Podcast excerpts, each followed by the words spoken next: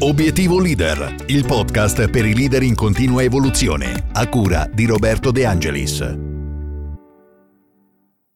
Allora, un grande ritorno su questo podcast, perché ci è passata nuovamente a trovare Carmen Carulli. Ciao Carmen. Grazie, grazie mille e sono davvero felice di ritornare qui con te, e con voi, grazie. Grazie a te. Allora, per chi si fosse perso la, la, tua intervista, non c'è nessun problema perché rimetto il link in descrizione, quindi non avete alibi. E comunque io ho letto il tuo libro, Carmen, quindi oggi parliamo un po' uh, della tua leadership dell'essere e volevo uh-huh. appunto fare due chiacchiere con te. Sei pronta? Bene, bene, grazie, prontissima. allora, senti, la prima curiosità è come nasce questo libro, cioè quali sono stati gli stimoli che ti hanno portato poi a, a scriverlo? In realtà, come dico sempre, era un po' dentro di me perché è stato un percorso quasi naturale uh, e tra l'altro anche particolare perché io ho un po' cercato l'editore per dare un po' quindi sfogo a questa mia idea, a questa voglia, ma senza avere alcun manoscritto. Quindi avevo collezionato negli anni perché io adoro anche leggere autobiografie, biografie o comunque leggere mh, storie ispirazionali e avevo collezionato negli anni diversi appunti banalmente anche il mio diario segreto dove comunque scrivevo, quindi ho sempre scritto comunque uh, un po' elementi particolari del mio percorso che mi avevano colpito con emozione e quant'altro. Viene chiamato anche, viene utilizzato spesso in psicologia, viene chiamato la scatola della felicità, quindi è una scatola che io colleziono da, davvero da piccola, in cui ripongo quelli che sono gli elementi, piccoli oggettini che mi ricordano cose felici o percorsi particolari della mia vita, quindi punti di svolta, uh, fallimenti, cadute che poi mi hanno permesso poi di fare un po' il cambiamento. Quindi avevo tutto questo materiale, ho deciso così perché mi sono ritrovata l'anno scorso circondata da cinque amici che avevano tutti e cinque scritto libri, due in autoproduzione e tre con editore. Quindi lì è nata la curiosità, ho iniziato a tempestarli di domande e poi ho detto vabbè, provo anch'io a presentarmi a un editore. Giustamente l'editore mi dice, ok, ma il ma- manoscritto? Dico, guarda, ti vendo l'idea e vediamo. L'idea era piaciuta e l'editore, che poi è quindi da Dario Flaccovio, che ha accettato quindi questa mia idea, mi ha detto, però per domani a me serve almeno un indice per capire se ci sono proprio dei contenuti. E come spesso è successo nella mia vita, io di notte ho le folgorazioni, quindi durante la notte mi sveglio a metà notte, inizio a scrivere l'indice, inizio a scrivere il titolo e il sottotitolo, che poi sono quelli rimasti invariati fino alla fine, perché poi al mio risveglio al mattino li ho riletti e ho detto, ah, bellissimo, io vorrei leggere un libro così. e così gliel'ho proposto, è andato bene, l'editore mi ha dato cinque mesi di tempo, cioè lì è nata un po' l'ansia, però in realtà proprio perché erano dentro di me non è stato neanche difficile scriverlo, quindi è proprio stato naturale, bello, una bellissima esperienza, bellissima esperienza che penso che per chi possa condividere con me la, questo percorso quando si scrive un libro è fatta anche di tanti alti e bassi, perché molte volte ti metti sempre in discussione, dici vabbè ma chi sono io per scrivere un libro, ti confronti con gli altri. O comunque hai dei giorni che sei down e dei giorni che sei più up. E io l'ho scritto un po' così, quando ero davvero ispirata e poi come un puzzle ho collegato tutti i vari pensieri ai vari articoli, ai vari capitoli del, di quello che era appunto l'indice che componeva il libro. Quindi, insomma, sono contenta. Un bel viaggio, insomma. Sì, un viaggio, proprio così. Alla scoperta bello. di Carmen. Infatti... E ecco, perché... Sì. La particolarità è questa, perché poi alla fine, infatti questo mi è stato anche poi detto successivamente, uno quando legge o comunque vede la copertina leadership dell'essere, quindi pensa che sia il classico manuale da, che ti vuole insegnare la vita o comunque difficile o comunque pesante, tra virgolette, da leggere, no? In realtà no, ma non lo dico perché l'ho scritto io, è perché comunque è proprio autobiografico, quindi io parlo proprio della mia esperienza di vita, alti e bassi, quindi per far capire bene cosa c'è dietro un percorso. Poi, naturalmente, inserendo tutti quelli che sono i learning che ho imparato, tutte quelle sono le soft skills che mi hanno aiutato, suddividendo il percorso nelle cinque dimensioni della persona umana, quindi fisica, emozionale, relazionale e quindi mentale e spirituale, quindi con anche un contesto strutturato. E infatti dicevo, come ti ho detto prima, trovo il libro una grossa forma di coraggio, perché hai messo appunto le tue esperienze, le tue paure, i tuoi fallimenti in alcuni momenti. Sì. E per me, come ti dicevo prima, non è facile non è semplice metterli nero su bianco. Quindi eh, la domanda che voglio farti, no, di tutte queste esperienze eh, di cui parli all'interno appunto del libro, ce n'è una che ti ha particolarmente formato in termini di leadership? Una di quelle che poi ha anche cambiato un po' il percorso e sicuramente mi ha migliorato sono, come sempre avviene nella vita, le esperienze quelle più dure, quelle che comunque sei in una situazione un po' estrema. E nel mio percorso racconto di dieci giorni vissuti in India, nella India di Coimbatore, quindi la parte sud più povera. Quindi io ho proprio girato tra le tribù, sono stata all'interno di ospedali attraverso un'associazione umanitaria, all'interno di ospedali in cui c'erano fondamentalmente persone, bambini soprattutto, che mh, vivevano in situazioni al limite, quindi molto disperate, con situazioni di nutrizione molto accentuata, situazioni di sofferenza, quindi non è stata un'esperienza, quindi io ero pronta quindi a vivere quell'esperienza e l'ho chiesta, l'ho chiesta perché per me è fondamentale aumentare la compassione e la compassione quindi capire l'altro quando si è in queste situazioni a contatto con situazioni veramente disperate, però vedi comunque nonostante la disperazione, negli occhi di questi bambini la gioia è fantastico perché dici, vedi, loro comunque trovano gioia nelle piccole cose e noi che in realtà arriviamo da un paese industrializzato, abbiamo tutto, spesso non la vediamo. Il libro Leadership dell'essere, il nome trae un po' da questo, quindi proprio come la differenza che delineava Eric Fromm tra l'avere e l'essere. Quindi noi viviamo oggi sempre di più in uno stato, una modalità esistenziale dell'avere. Quindi siamo proprio manipolati nelle scelte, siamo in una società che punta sempre più all'accumulazione e spesso quindi ci confrontiamo con gli altri, ci confrontiamo con l'immagine che gli altri ci mostrano, pensiamo quindi ai social. Ed è un'immagine idilliaca, fantastica, non reale, che ci porta poi alla frustrazione, che aumenta in noi anche quella che è l'invidia, quella che comunque sono delle situazioni quindi non di benessere e non va bene. Quindi l'obiettivo è spostarci, e per questo leadership dell'essere, a uno stato esistenziale dell'essere, quindi su quella che è la nostra essenza, che è basata sulla creatività, sull'inclusione, su quelli che sono i veri valori. Questa è la direzione in cui vogliamo andare perché? Perché dico sempre la felicità poi alla fine non è altro che un atteggiamento. La felicità è dentro di noi, dobbiamo essere solo in grado di capirla, scoprirla e per questo ci vuole coraggio, quello sicuramente. Quindi il coraggio di capire che nella vita, e questo l'ho imparato, lo racconto tanto, perché io arrivo comunque da un paesino piccolo del sud Italia, ho subito quelle che erano le critiche e ho pian piano, proprio dalla frustrazione, maturato la resilienza e ho capito che nella vita tutti comunque ci giudicheranno, ci, ci criticheranno, dobbiamo accettarlo, è così, basta.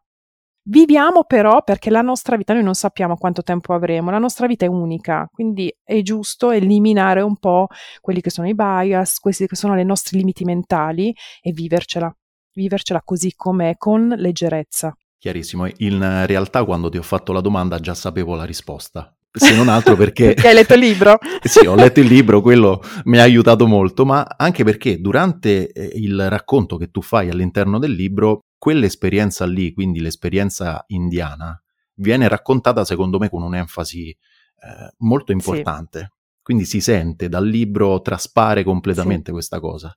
E, e, quindi ci avrei un po' scommesso, quindi fortunatamente eh, mi è andata bene. Sì, sì, Senti, sì, sì.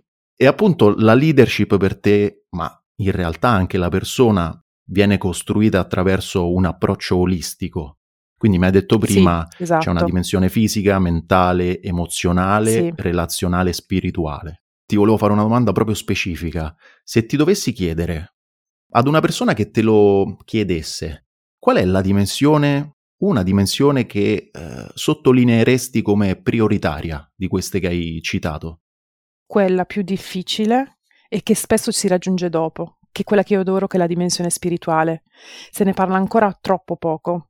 Però allora la dimensione fisica l'abbiamo un po' vissuta tutti, quindi per spiegare velocemente è quella che caratterizza l'inizio della nostra vita, quando noi abbiamo la percezione di chi siamo. Pensiamo anche a noi bambini che ci vediamo allo specchio, proprio già nei primi mesi di vita, quindi abbiamo la percezione di chi siamo.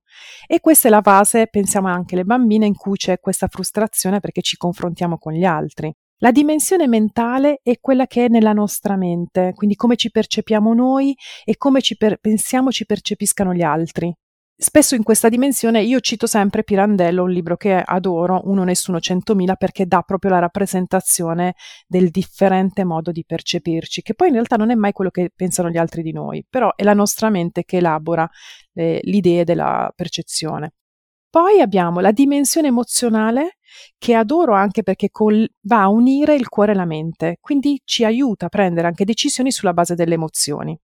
Relazionale perché viviamo in un mondo di relazioni, siamo animali sociali, quindi dobbiamo imparare sempre di più a comunque dialogare, il network, la, l'unione, l'aiuto reciproco, il dare è fondamentale, ma l'ultima è la dimensione spirituale.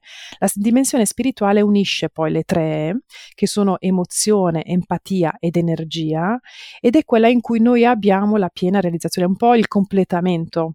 Poi in realtà il percorso non è che si esaurisce, ho fatto le cinque dimensioni, sono arrivata, top, finito. No, dura tutta la nostra vita, non si finisce mai di imparare. Però la dimensione spirituale è quella che ci aiuta a collegarci col nostro animo. Per questo è fondamentale imparare poi, lo facciamo anche col tempo, a meditare, a capire che siamo fatti di energia, tant'è vero che noi siamo attraversati da meridiani di energia e dobbiamo imparare a liberarli. E perché? Perché l'obiettivo è arrivare alla leadership dell'essere, essere noi stessi, essere noi per la nostra essenza e si fa, quindi si impara con un percorso, quindi sicuramente a livello olistico perché non è così facile, comunque come hai detto tu, la, anche l'esperienza dell'India, perché poi l'India è effettivamente molto orientata anche su questo, sulla parte spirituale, quindi ha comunque anche un approccio che ci aiuta nel raggiungere la nostra completezza. Poi è quello. Però sì, spirituale sì, per me è indubbiamente la migliore. è quella che auguro a tutti di, di raggiungere, di perseguire, ehm, perché comunque ci permette di essere un po' più completi. Quindi sì. Chiaro. Tu hai detto molto spesso, anche adesso durante la risposta, che per te è un apprendimento continuo, la vita, sì, insomma, in sì. generale, costruire competenze. E tu dedichi proprio, e lo scrivi anche nel libro, un, uh, il venerdì come giorno dell'apprendimento, una parte del venerdì come giorno sì. dell'apprendimento. Sì. Senti, la tua ricetta segreta, cioè che cosa studi, che cosa fai, mm, come la imposti? Allora, io tra... Te lo voglio allora, rubare. non sono segreto. una persona. allora, io da piccola non sono una persona che ho letto romanzi. Quindi perché ho sempre un po' preferito vivere la vita che non vivere attraverso romanzi, quindi un po' questo, boh, questo bias sicuramente. Però ho letto sempre manuali, quindi ho adorato e adoro leggere manuali. Il venerdì pomeriggio è quello che faccio anche comunque anche in azienda, anche il mio team, lo dedichiamo all'apprendimento. Ma apprendimento cosa significa? Significa comunque andare ad utilizzare quelle che sono le piattaforme online, che ormai ce ne sono tante, per magari andare a esplorare aree nuove. Io ho persone all'interno del team, che non c'entra nulla, che stanno studiando linguaggi Python, per esempio, o chi sta studiando cinese, perché l'importante, l'approccio è l'apertura appunto mentale. Per me è importante studiare nella vita per ampliare, per aprire la mente. Quindi è più quello che non tanto, sì, sicuramente il contenuto, ma io leggo tantissimi libri di crescita personale perché proprio mi, mi danno tanto, mi gratificano, mi aiutano. Secondo me l'obiettivo è quindi abituarci a continuamente prendere informazioni, acquisire competenze nel tempo. Perché nel tempo? Perché ormai diciamo sempre, e io lo ripeto, il cambiamento è una costante, sarà sempre di più. Noi dobbiamo lavorare come gli start-upper, quindi essere un po' bravi ad improvvisare, lanciare un qualcosa e poi andarla ad adattare in base a quello che è il mercato. Eh, io adoro e suggerisco, suggerito anche alle mie persone, fra l'arte dell'improvvisazione, quindi anche nell'ambito teatrale. Io stessa comunque ho fatto fare ai miei figli corsi di recitazione per imparare a anche nella vita a poter agire con poche informazioni. Quindi quando parliamo di problem solving in un contesto lavorativo significa anche la capacità di avere una o due informazioni, non il quadro completo e comunque essere veloci nel prendere decisioni e poi nel caso le vai un po' a cambiare affinché vadano nella direzione giusta, quindi dipende. E questo approccio si impara con il learning, il continuous learning, perché in quest'era che noi chiamiamo era della conoscenza, apprendere significa sempre di più accrescere le nostre competenze e non solo da un punto di vista tecnico, soprattutto da un punto di vista soft skills. Soft skills è un po' differente perché comunque non lo trovi proprio in un libro, cioè tu puoi trovare in un libro gli elementi, ma in realtà il vero apprendimento in quel caso lo ottieni con la sperimentazione, provando. È un po' come le passioni. È bello comunque tu ti dicono, ok, quali sono le tue passioni? Ma in realtà le passioni, se tu non ti, non provi, non provi a, non so, fare paracadutismo, non provi a, nel mio caso io adoro comunque cucire, quindi ho tutto disegnare, ma se non provi e non ti cimenti, non sai cosa effettivamente ti permette di entrare in quel flusso di energia, ti permette di perdere un po' il, il, il concetto del tempo, il concetto della fatica e poi avere proprio l'appagamento da quello che stai facendo. Lo scopri solo nel momento in cui lo vivi. Per questo bisogna sperimentare, sempre. Secondo me di là nascono le emozioni.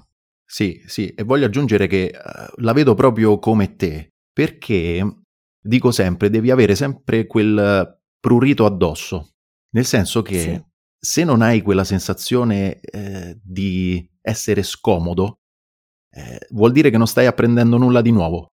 Cioè vuol dire che stai no. perfettamente nella tua zona di tranquillità, quella che chiamano zona di comfort, sì. chiamiamola come vogliamo. E se non hai quel, ecco, quel prurito proprio che ti dice vabbè sto facendo una cosa e non so il risultato che otterrò, eh, secondo me, certo. infatti sposo molto questa, questa filosofia qui, anche perché bisogna essere in apprendimento continuo proprio perché, e tu lo dici anche all'interno del libro, eh, le situazioni oggi come oggi cambiano molto velocemente.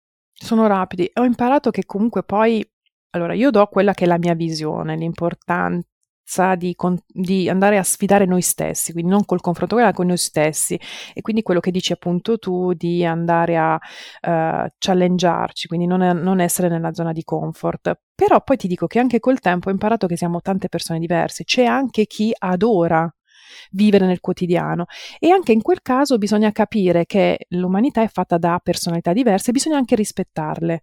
Quindi non, non significa che loro comunque non stanno facendo il giusto così, no, siamo tutti diversi. Quindi noi siamo magari della categoria che adorano avere delle sfide, c'è chi invece non, non le adora, va benissimo, è il, proprio l'insieme di tutte le unicità che fa poi in questo ecosistema, fa il, dà il valore aggiunto. Quindi va bene anche così. Ecco, a proposito di sfide, sempre una cosa che eh, ho letto all'interno di questo libro e c'è una sfida grandissima che hai dovuto affrontare. Tu sei pugliese, anche se dall'accento non si sì. direbbe perché hai molto diluito, diciamo, l'accento tipico regionale, lo mascheri bene. Però ecco, tu sei pugliese che ha fatto una scelta di vita ed è andata a vivere appunto a Milano. Però è stata sì. una grande sfida, se non altro per vincere quelle resistenze esterne che ci sono state, eh, le citi all'interno appunto di questo libro, eh, tra le sì. quali la famiglia. Ecco, che cosa ti ha aiutato a gestire questa resistenza, mm, a lavorare su questa sfida?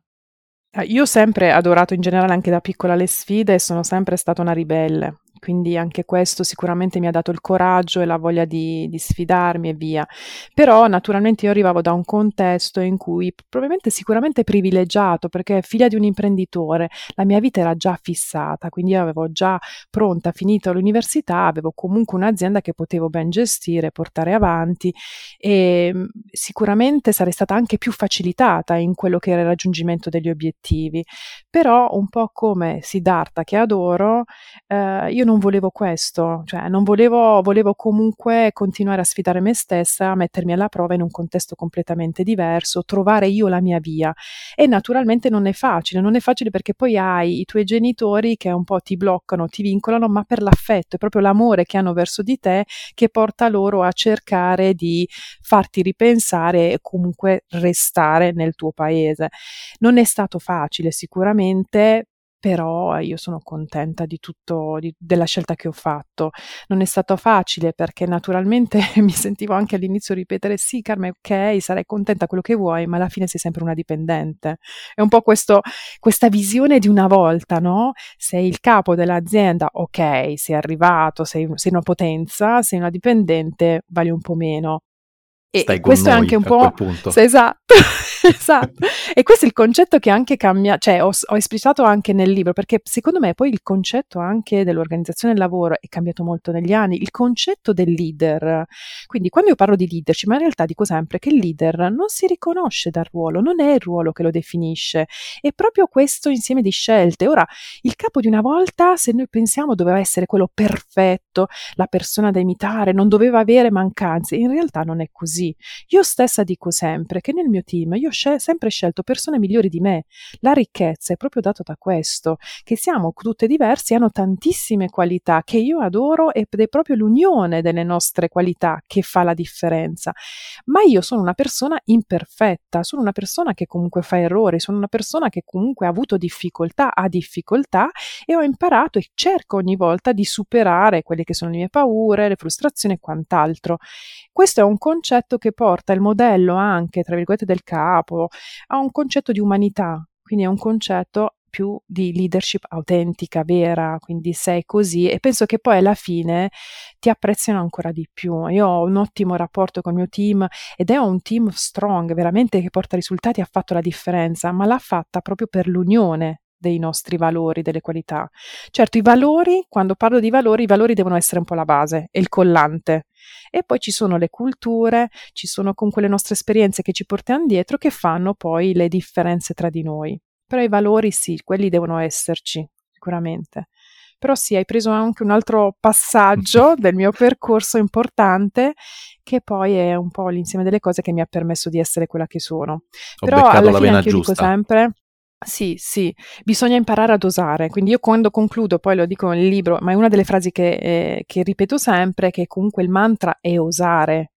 E l'obiettivo è essere liberi di essere, ma il mantra è osare. Quindi questo bisogna impararlo. Ok, ecco questa cosa dei valori anche mi, mi piace molto perché i valori sono un po' la base di tutto, poi ecco, Sì, si sente anche all'interno del libro che tu parti da lì, cioè parti da quelli che sì, sono i tuoi sì, sì, valori di sì, vita per poi sviluppare la parte di carriera che c'è, che c'è dopo. Ecco, vediamo se ho beccato un'altra vena, eh? un'altra vena pompa sangue bene. Allora, ho sottolineato una frase, stavolta me la sono scritta perché purtroppo la memoria ogni tanto, sai, fa, fa un po' di, di capricci. E la frase è: Non siamo il nostro lavoro, siamo il nostro essere, la nostra essenza, il frutto del nostro continuo percorso di crescita. Che a vederla così riassume un po' tutto il discorso che hai fatto adesso. Quindi Sì, in eh, realtà era una domanda, sì, ma è così. un po' il sunto del discorso che hai fatto. È Ecco, vero. c'è qualcos'altro che vuoi mettere in mezzo in termini di ragionamento su questa frase? Allora, questo riassume, come hai detto tu, tutto quello che è il nostro libro e l'obiettivo è comunque quello che è spronare e questo lo vedo tantissimo eh, sulle donne e sui giovani. Lavoro moltissimo con le università, quindi spesso faccio eh, interventi ispirazionali a loro che sono quindi l'elemento a volte anche più fragile della società, che ha bisogno di guida, ha bisogno di ispirazione. Sono quelli che possono darci tantissimo, ci danno comunque tanto, perché, perché loro devono essere davvero imparare a essere liberi di essere loro stessi perché hanno un valore aggiunto incredibile e per far questo devono mettere da parte i loro limiti mentali, devono mettere da parte la loro mente che magari dice ok, non ho tutte e questo lo vedo anche quando assumo persone.